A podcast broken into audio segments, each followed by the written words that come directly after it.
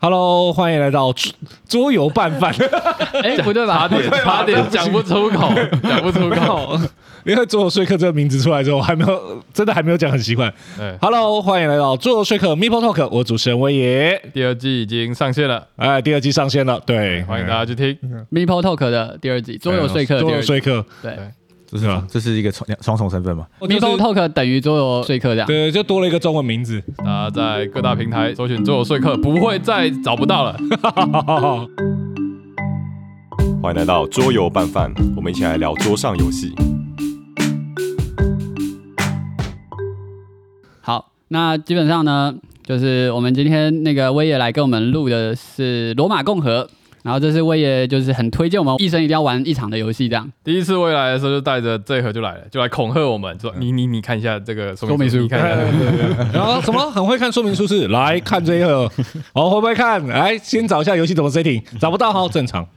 这是一本就是说明书高达就是这这几页啊。页数不是重点，其实它真的页数不是重点，嗯是你有没有看过规则说明书写的跟法条一样？对，像他游戏里面附了一张帮助卡，然后帮助卡里面呢密密麻麻写了非常多字，后面都会写说它的补充是一点零九点八二那一条可以找到这样。对，听到了吗？一点零九点八二这样，所以你大概有八十二条可以看这样，至少，而且还是一点零九这样。所以它比较像工具书，你要需要的时候再查表就好了。对我上次看到这种东西是 root 的时候，我那时候已经觉得快吐你了。需要这个超连接过去，对啊那对过去对就是一整包。嗯，我们今天还算很平顺的玩的这个游戏，那是因为威爷本人就变成了这本工具书。啊对对，我也已经帮我们消化吸收了，变成活的百科全书这样。嗯我有点像补习班老师的身份， 真的，啊，对啊真的我，们今教天学就像在上 课。来，我们现在第一条，来，我们现在翻开，今天威来爷来到我们这个工作室的时候，他就一人发一张讲义这样，对然后说我们从那个第一第一行第一个字开始看，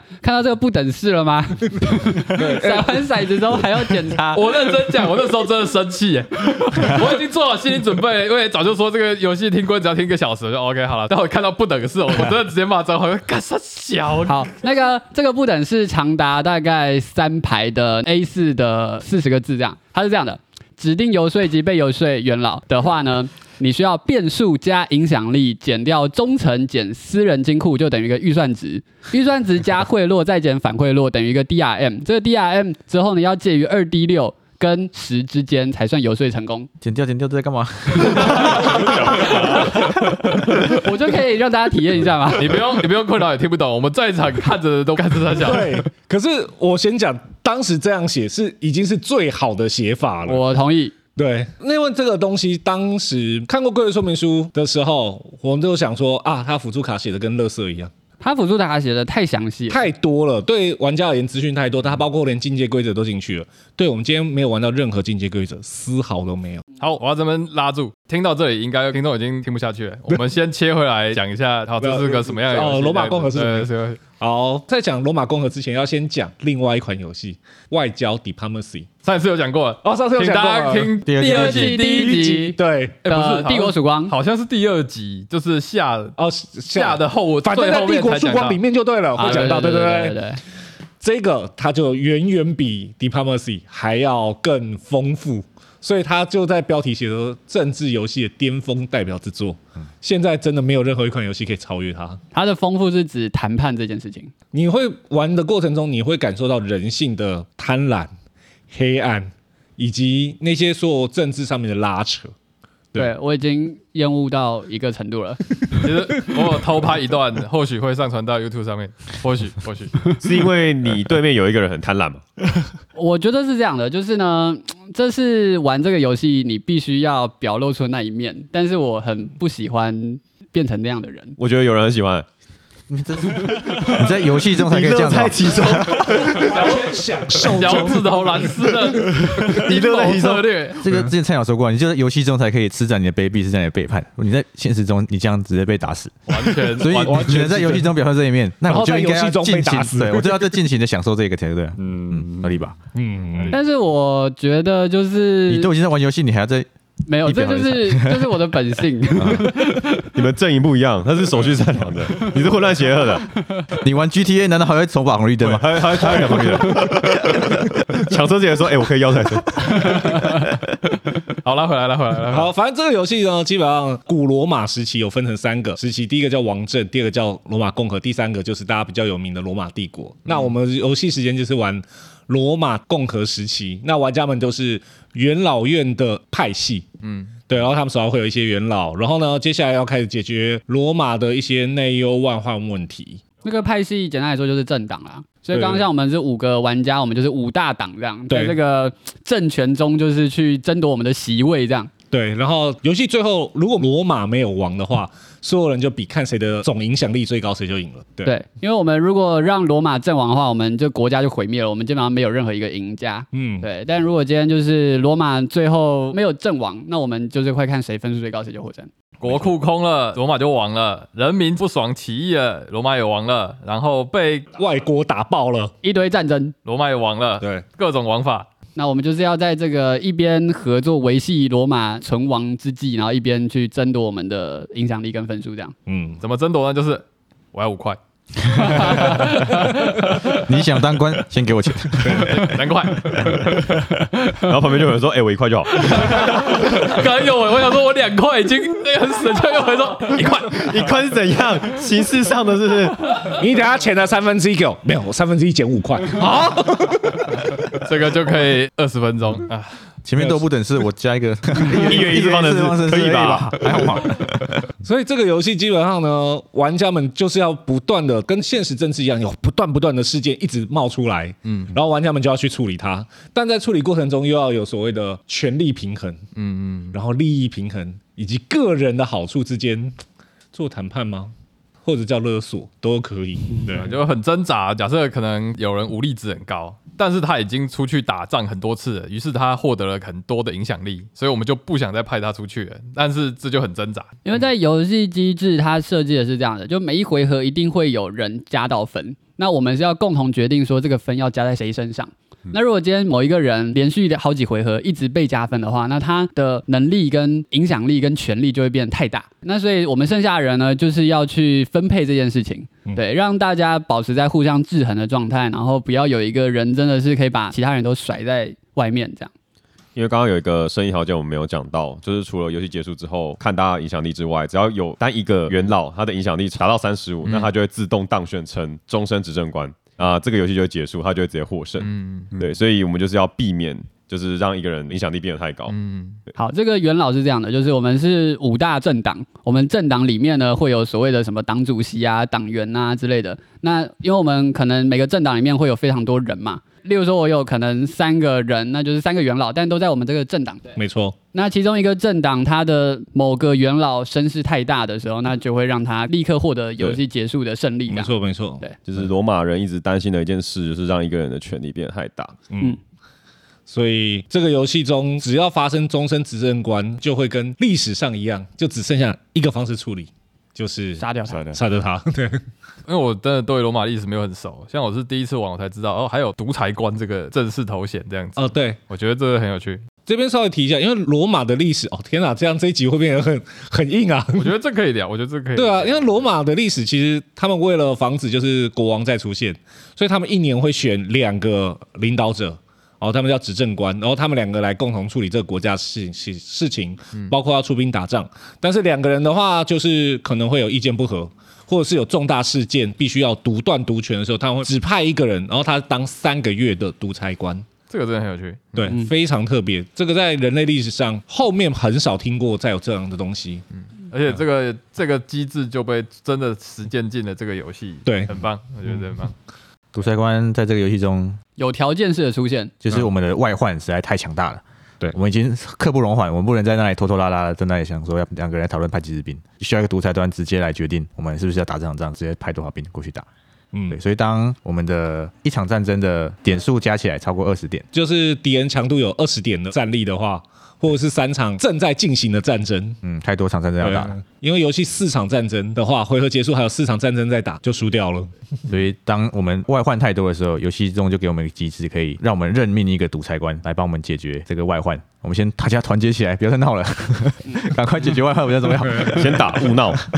对游戏中，因为我们都是元老，我们并不会有内部战争这件事嗯情，所以其实这些战争全部都是事件卡翻出来的。嗯，这个游戏是不是有分早期、中期跟后期？我们今天玩的应该都是在早期的部分，对着重在布逆战争上面。呃，通常早期的话都是在第一次跟第二次布匿战争到第三次布匿战争以前，嗯，那到这边没有人听得懂什么是布匿战争。 听不懂的人请去看《军神荣耀》这部漫画，超好看，我只看过《历史之眼》，但好像时代错了。差很了多，差很多。那当然，如果说有心要了解罗马历史的话，你可以去看一下那个岩野七生写的《罗马人的故事》。哦，有点太硬，你可以直接看第二本《汉尼拔战记》，就在讲罗马早期，我们现在玩的这个时期。那如果说你要玩中期跟晚期，哦，那你大概把罗马共和所有历史看完了，那个基本上这个就太硬了。嗯。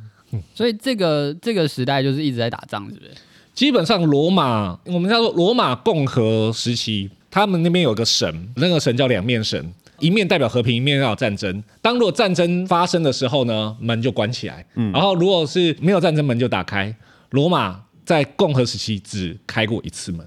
你说只一有直都在打仗一次没有战争，对，只有一小段时间没有战争，它全部都在打仗。哇哦！对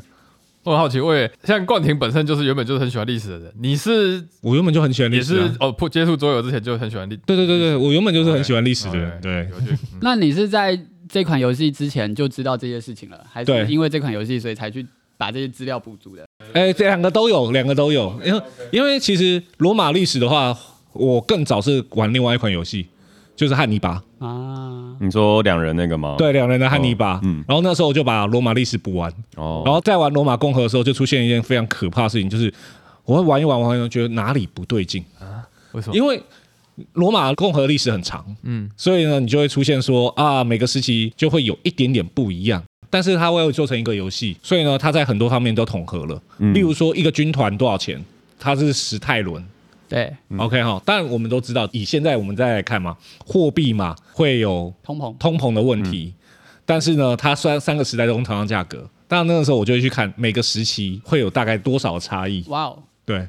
然后就会发现说，哦，这个游戏哦，你自己期望的代入感已经，看这个代入感不够啊，这个时候应该已经通膨啦， 这种感觉。对啊，所以太累了，所以像你们刚刚在玩的时候说啊，一块钱一块钱啊，就一块钱嘛，就一泰伦，当时大概就是一顿葡萄酒吧，一顿啊的，一吨的葡萄酒。那这个价格从哪里来？就是庞贝城知道吗？就是那个被火山淹掉的庞贝城。对，然后后来挖的时候有看到那个菜单，对，然后从那个金额回溯出来，哦，靠，一泰伦可以换一吨的葡萄酒。哇哦， OK OK，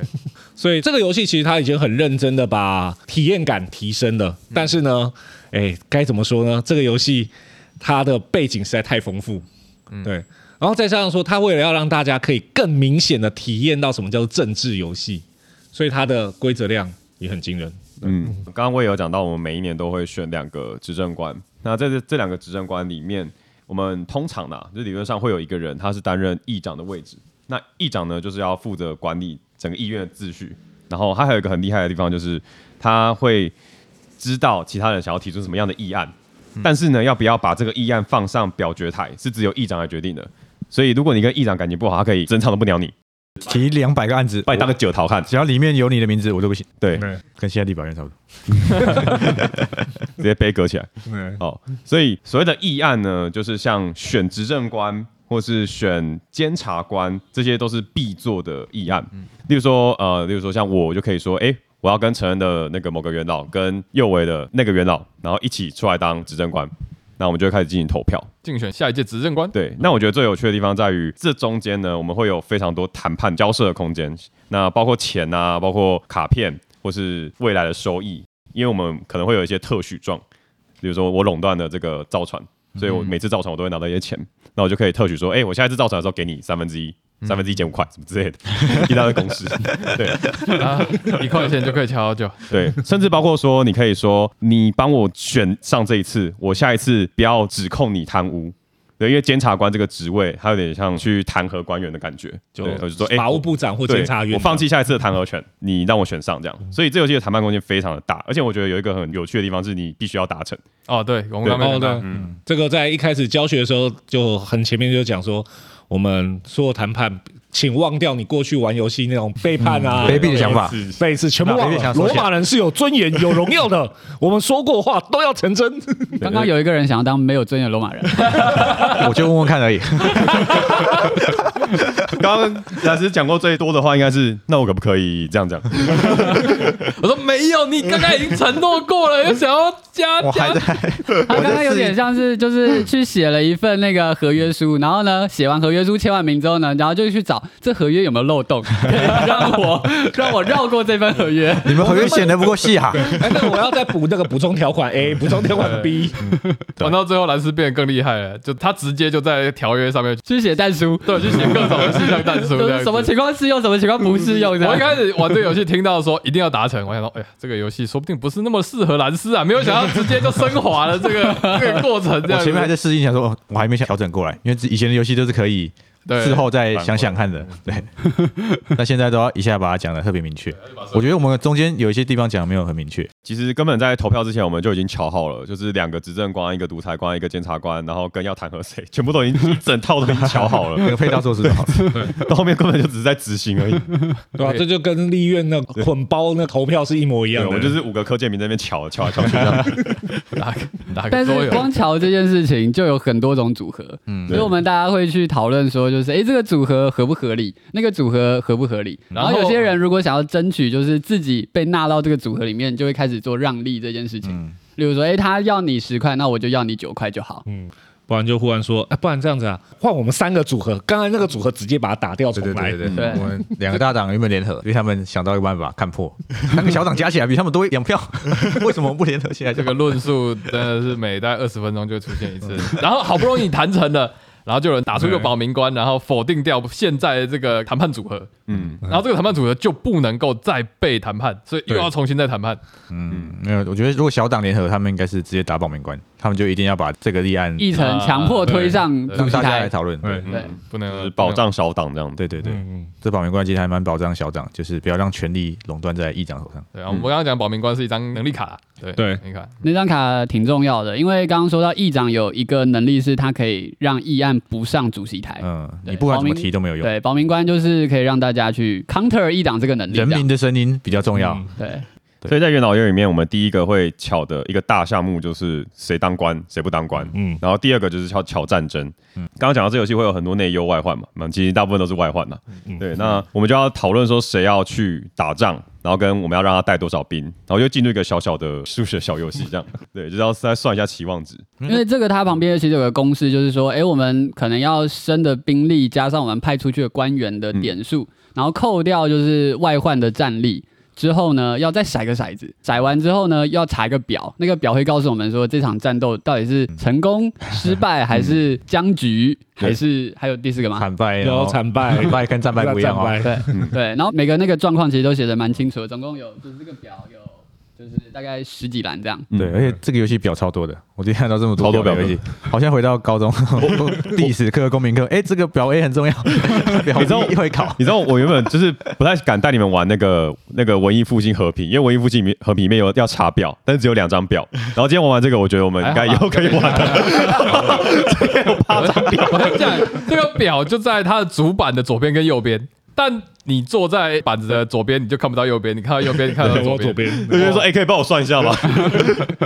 所以刚刚我们就是靠那个，就是冠廷负责坐在这个表最近的地方，帮我们去算那个期望值。超累，嗯我觉得根本写程式就可以了，我超到累。底这场战舰要出几艘战舰，然后值多少骰子才可以差不多不输？啊要募，多少兵？对，嗯因为如果我们一次募太多兵，我们就会让国库变空。因为每一年兵都还是要吃饭的。维持费，对对，所以我们不能募太多，但是我们也不能募太少。如果募太少的话，我们这场仗就是会损失很多兵力，然后还得不偿失，然后而且就是我们派出的将军还有可能被杀头这样。最烦的就是你雇了兵，然后就会爽到某一个那个武器官，他就要抽回扣，然后回扣我们就要谈说，哎、待会兵你赚那么多钱，要不要分一点出来然后？他就开始切六分之一、六分之一、二分之一。切蛋糕一样。然后那个那个不能说好啊啊啊，这样子我干嘛要征兵？不要征兵啊！大家不我要征下兵次那个奶油还是派拿出来啊，大家要分多少地，自己查就好了，自己拿。啊，罗马罗马王国啊，王国都不要争，都不要争。啊，然后如果不征兵，大家就说：“哎、你是高卢同路人是不是啊？ 这么多人不征。 每一场战争就要重复一次这个征战，这样子。没有吧？哎、我当那个大船入港的执政官的时候，我就很爽快啊，就是哎、大家要分，我们就一起分钱。那是那个兰斯，他当那个什么陆军的收税官的时候，他就说，那你们都不要征兵，我一块钱都不给你们。 呃，大家就是这个人大啊呐、家意思我不是被惩罚了吗？没有，我觉得因叶为伟那次比较惨吧，叶伟只拿了八块，然后他自己留两块，其他都分出去。然后下下一年就马上就说，然后下一年不行，你这个人贪污，下一年还被谴责，你这我全部拿掉。我就说：“干，叶伟刚刚给你一分，怎么给你两块我虽然贪污被抓，但是我至少拿十八块。找到不分了，想问一下，当初你为什么要把这个八块除以四分出去？？”不然没有人要给他。对啊，那我好像可以拿很多钱，嗯还是你说好像未来有可能你说未拿来多我可以再再去啊谈。哦，你贪污还贪扭扭捏捏的，要贪就是贪大的。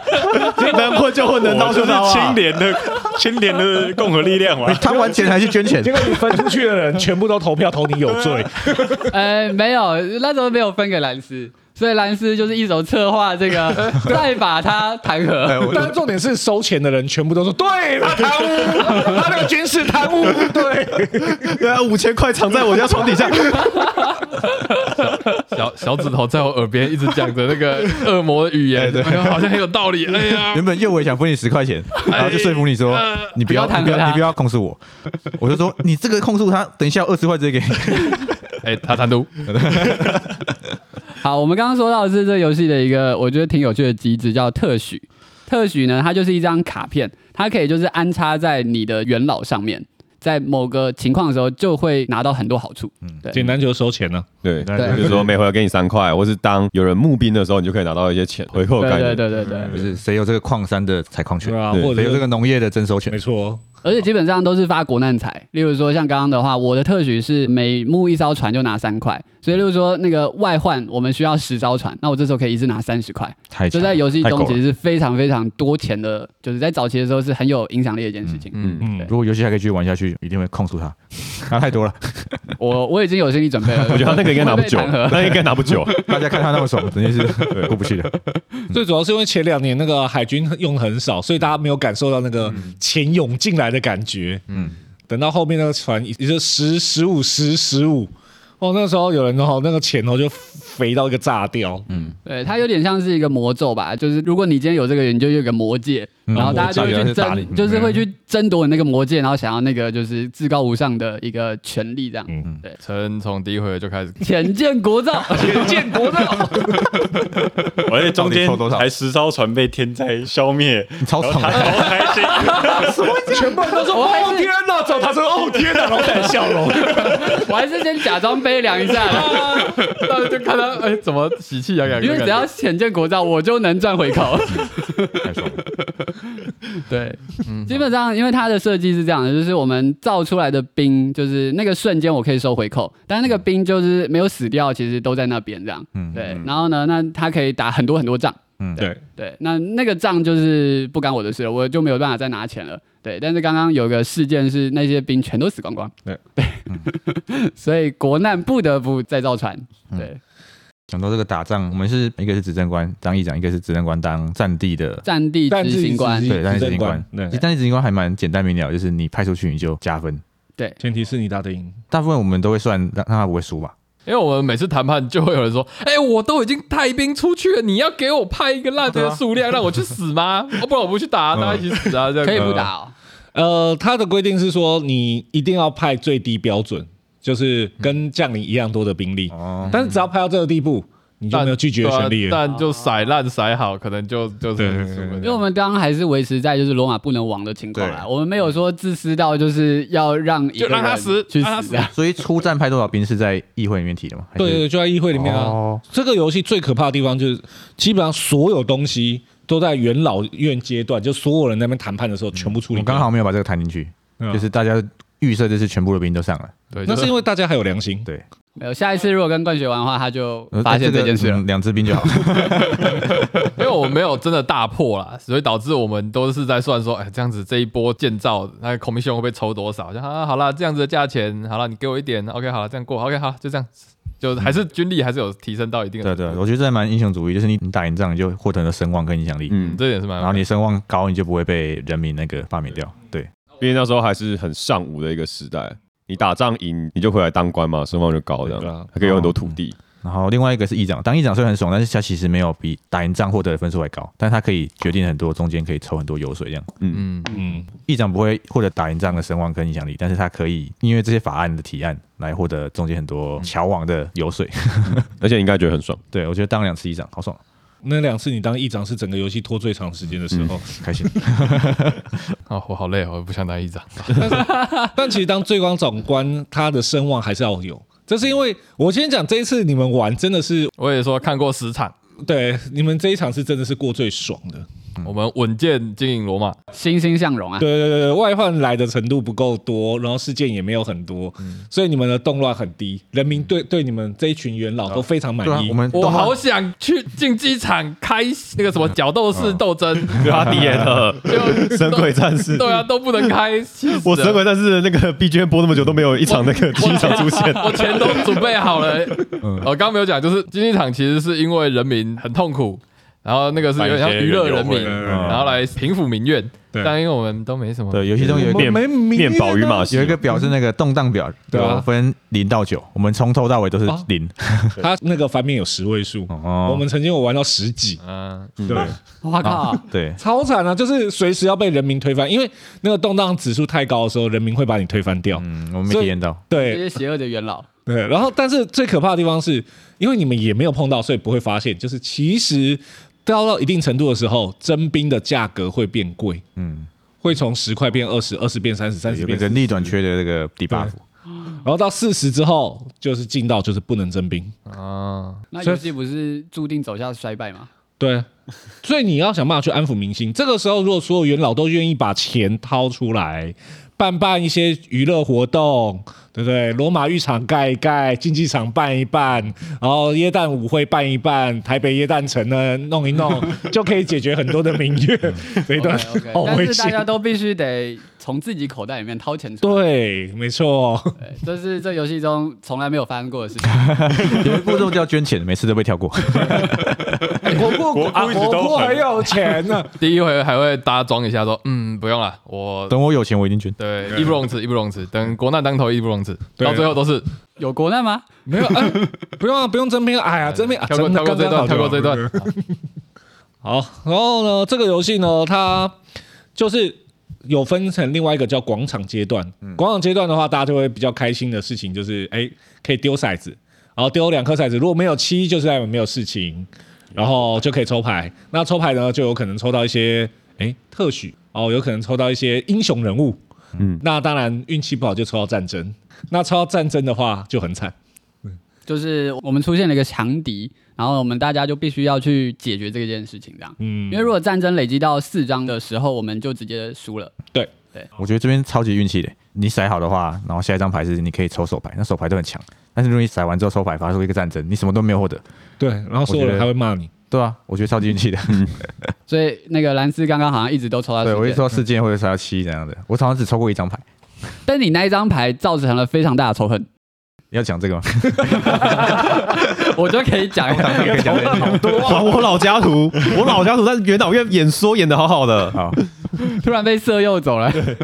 我觉得这个其实也是这个游戏我觉得很有趣的一件事情。我们都是政党嘛，我们政党下面都会有我们的就是那个党员，嗯然后这个党员其实是可以被拉走的。嗯所以刚刚发生的就是兰斯把。冠廷的党员拉走，嗯所以冠廷可能就损失了一个得力助手，这对，样因为他那一张是老家图，老家图有一个有一个 bro，那个 bro 在游说老家图的时候会有一个很大的优势，对，原本老家图是忠诚度十，但是他对只要面对这个 bro 的游说，他的忠诚度直接变零。因为我刚才就看到冠学身上有那个 bro，然后我想说，哎、我就丢一些钱给老家图，因为元老身上他只要有钱，他就不会想作怪。对嗯对，但是没想到冠学更有谁钱知，道我刚刚有十八块的收入？不但赚了一个元老，还多赚了十块钱。 对，这是这场游戏中唯一一个游说，也是天时地利人和啊，就是我刚好有他的 bro，同时我手上也有这个色诱之术，我我直接派一个女生去诱惑那个 老不老不朽，老不凶，故意灰狼啊，就被一个妹妹这样吸走了。而且这个游戏呢，只有分那个基础角色，嗯跟就是如果你天时地利人和，你又抽到了是英雄型的角色，嗯，然后呢，那个人就会突然变得超强。嗯，对，像冠廷刚刚就是抽到那个超级老家图，所以他的老家图就是有一个非常强的能力，就每一回都可以什么一张保命关之类的。嗯就，等于每回有一个识破可以让你用，而且是每回都有，而且它本身有六票。对，好强，它的辩才就是每一个元导他会有一些能力，就像大联盟那个球员的能力一样。那辩才就是指这个元导的票数，在因议为会有多少票？对元导院就是嘴炮嘛，所以 嘴炮院老家就是一个嘴炮很强的一个人。嗯哼，我觉得他都有达到他在这个角色在历史上的一些地位，或是他的那个特性。所以刚刚就是发生了老家图被色诱走呃嗯蓝斯游说走，对，色诱走所。以 有所以呢，我们的那个平衡的天平就出现了大倾斜，也没有大清奇，他原本就太肥了，他蓝其斯其实玩就是家吸了超多仇恨值，然后接下来我们就一人一脚把它踩到土里面。送你一张前往高卢的机票。 你最近有点太操劳了，我看你先去高高卢卢度个假对，度个假吧。啊。于是游戏最后蓝斯就精神崩溃， 我要刺杀你们所有人，我要刺杀你们所有人。 来吧，把我们全家死 光。这是这是这个是这个游戏的另外一个机制叫暗杀这样子对，就是你可以骰骰子，然后如果骰到五或六，嗯你就可以暗杀对方，成功对这样成功暗杀对方这样但。是这是不成功变成人的。对，蓝斯自己自杀了两只这样子。，对，因为如果甩到一跟二，你去暗杀的那个人还会直接阵亡，我反，自杀。而且还会连带你家的党主席也要被送上断头台审问这样。嗯，这个动作太亏，应该一般人不会做。对，那 嗯那这应该真的是最后了没因。为游戏结束的时候，那时候蓝斯的分数在最低啦，所以他想要一我搏。没有什么可以损失的，嗯，这种人最可怕了。所以这游戏真的不能把一个人踩到土 底，真的不知道他在做出什么事情， 他直接火烧罗马都有可能。通常会做这件事情就是啊，这个人当终身执政官了，就除了他以外，所有人就开始讨论，哎、我们来刺杀他好 了。对但然刚后刚那个状况是常发生的嘛就？不会，没有玩完才我通常都会玩到没有人刺杀。哦，是啊、对，因为除非有终身执政官出来之前，大家都不会做这种事情。我会想浪费太亏了意外花掉自己的人。可因是为游戏可能已经要结束了，然后你自己赢不了，那你为什么不派人去刺杀别人呢？呃，这跟你赢不赢得了没有关系。啊、对，因为呢，在这游戏中的一个很可怕的机制就是，这游戏就算你今天发生任何事情，哦，我都我家人都出去打仗，然后都战死了，没有关系，你党派还在，然后我会重新给你人来玩。嗯，但是如果你刺杀，然后因此造成你的，然后党主席也没了，你是真的从啊再也这个游回不戏了这嗯登游戏出了。对，就算这游戏哦，我们赢了，虽然你不是最胜利者，但是罗马荣耀跟你一点关系都没有。一点关系都没有，听到了没？一点关系都没有。他人还在，他还我有我一人还在那个外面高炉， 高炉还有人，高炉还有人，高炉还有人， 我只是出个差，为什么家里的人呃回来就变党主席了。这游戏会有一个事件啊，就我们打赢了一个国家之后，那个国家可能变成我们的反属地，然后我们就会投票把一个人送去管理里面的反属地，但是他就远离了这个议会这样子。变成那个行省的总督，对他不能在这议会里面有投票权。对，他就不能玩罗马的政治游戏了。对对，就会把其一实些贵高权重的人就哎、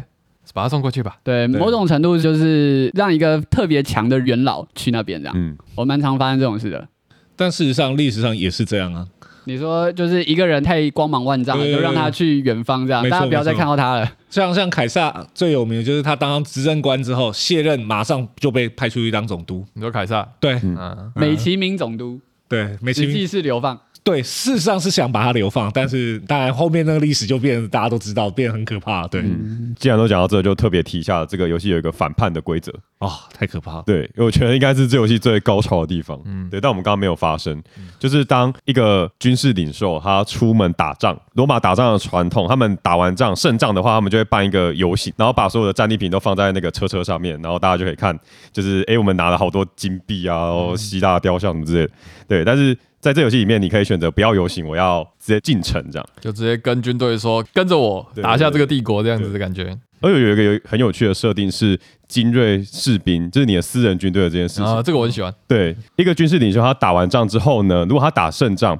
那他就会有一个私人的军队，就很像是对这个军团跟我比较比较 bro， 嗯，我好像讲过，跟我比较妈几，对效忠于你，效忠于对，而你。且效忠于我，嗯对，那以后我反叛的时候呢，这个军队就一定是我的，而且他他的武力还是一般军团的两倍，对没错，很赞，我觉得这个设定我很喜欢。这设定不错。反叛到底可以干嘛？就是有什么好处、啊？反叛吗？因为基本上这个游戏反叛算是一个胜利条件。这时候要回头讲一下嘛，这游戏我们会抽到一些外患，那罗马的这些元老们就要讨论要派多少兵去打那个外患嘛。对，那如果你反叛，你就变成那个外患，然后其他罗马人就要集合部队去打你。如果你撑下来，你就赢了，是吧？你把罗马人打败了，他们只要发生战败，哇哦，游戏就立刻结束。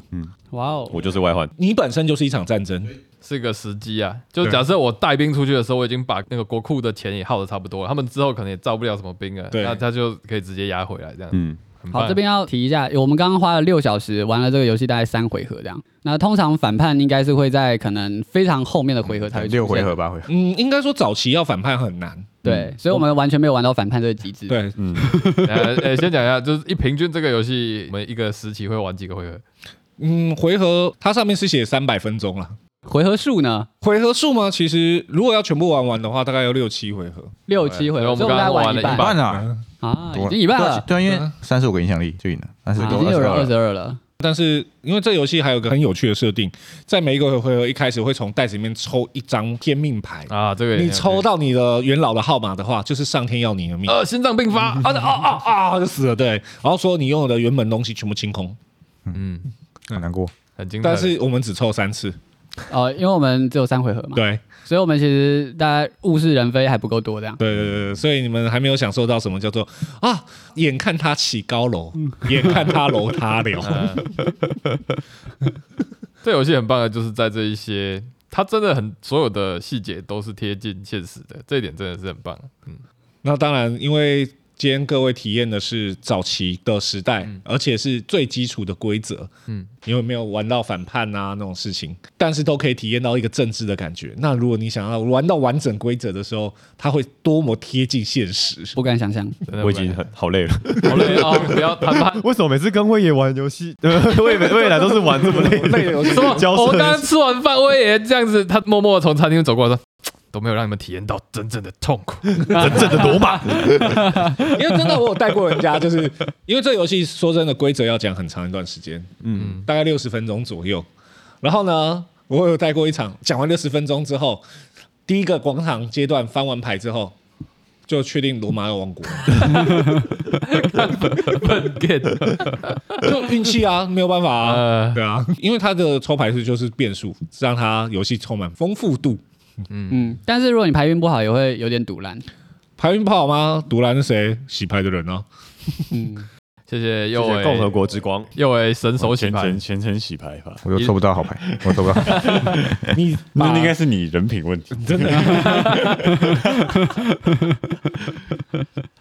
好好，那我们上集就讨论到这边。想要知道我们对罗马共和的感觉，或者想要知道我们如何在罗马政治圈厮杀的话，就请听我们的下集。哎，我们议长是不是要宣布一个东西啊？对，一张议长是，吧一张。我们结束会议，大家下去里面当，今天吃排骨。下午要去那个 盐园场刊，请大家记得准时出席。